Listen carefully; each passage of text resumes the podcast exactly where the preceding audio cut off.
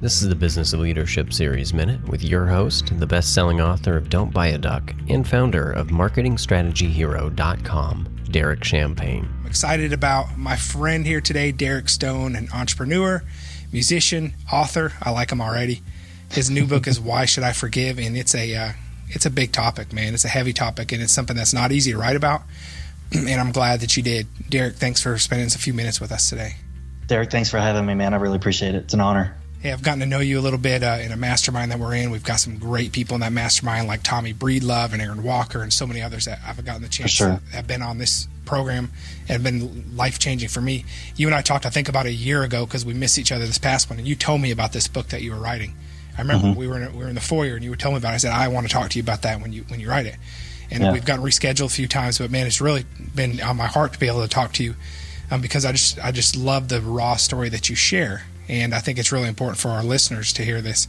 So if you don't mind, just take a few minutes and kind of talk about your life. Just give us some highlights of, of who Derek is, like some, kind of play that projector reel. I'm old school. Gotcha. For a minute. Real fast. Yeah. cool, man. So um, I grew up in Mobile, Alabama. For uh, 10 years, I lived there and grew up in Section 8 government project housing. It was a neighborhood off Dauphin Island Parkway. Um, and then uh, there, I talk about in the book, I was I had been abused by my stepfather and uh, sexually abused um, until I was 12. And then my mom got a divorce from him. And um, going into 11th grade, there's a lot of that, that, happened in between them. But going into 11th grade, my mom met another another man and got remarried. Moved us to a small town in, uh, outside of Tupelo, Mississippi. Me and my twin brother, the other two siblings were already at the house at that point, and um, there is where my story changed dramatically. And then got met my wife there, got married there, uh, lived there for another five or six years or so, and then felt the calling to come to Nashville. Uh, and I was a touring musician during that time as well. And I, I, I, just really wanted to get to Nashville to make my dream happen. And so uh, ended. I've been I've been in Nashville t- since 2010 after the flood, and been here ever since. So.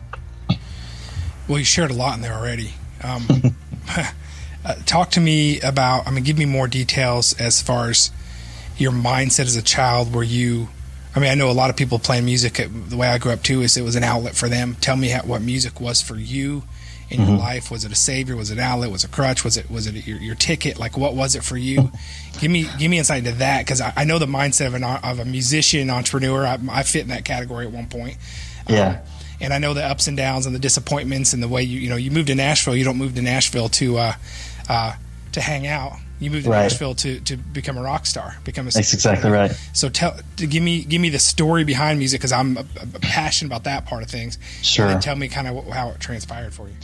Well, and uh, what happened was in eighth grade, my twin brother and I moved to my dad's, and at the end of the year, in that eighth grade year, they had two bands. They had a talent show. I had nothing, no idea about it, and these two bands played a band uh, played a song called "Smells Like Teen Spirit" by Nirvana, and then the other band played "Zero" by the Smashing Pumpkins, and the crowd went berserk. And I said, "Dude, I've got to freaking do that." so I had this old guitar that my grandmother, I mean, my mom had gotten me. It was my great grandfather's guitar, and it just sat in the. They tried to teach me country songs on it and stuff, and I, I just wasn't having it. So, um, but after I saw that reaction of the crowd, I said, "Oh, dude, I got to do this." So I actually taught myself how to play.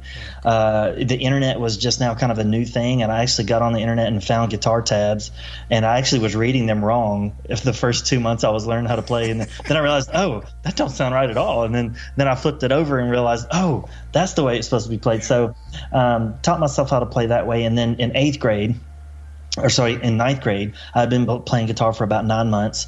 Um, our school is a 5A high school in Mobile, BC Rains High School, said that they were going to put on a talent show, and I was like, "This is my chance." So me and my best friend had been we'd been playing guitar together for nine months or so. We played, uh, we auditioned with a song uh, by the Foo Fighters called Everlong, and um, everybody once we signed you know we got they gave us approval we made the auditions they told us yeah you're going to be in the show. I was like sweet.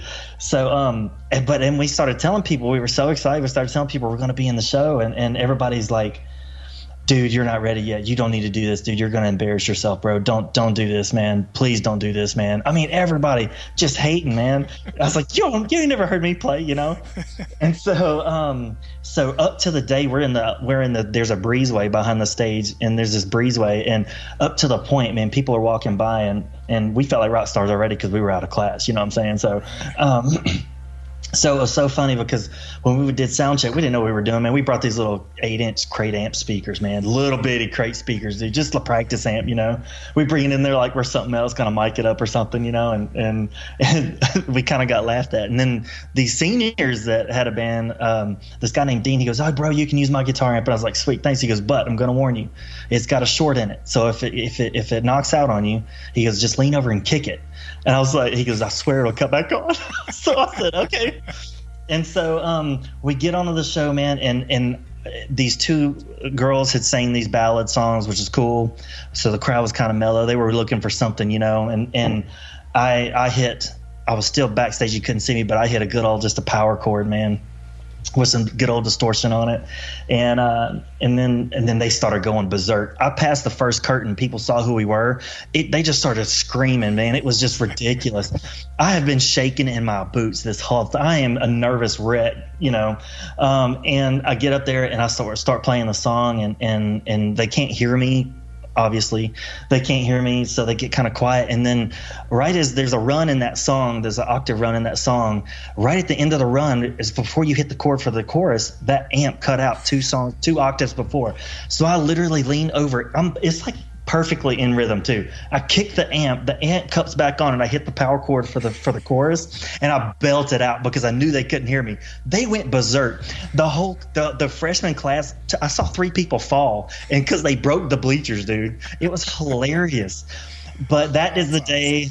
That is the day that my addiction began. Hey, if you're a small business owner and you need help working through some upper limit challenges, you need a board of personal advisors, you need help with your growth go visit DerekChampagneMastermind.com.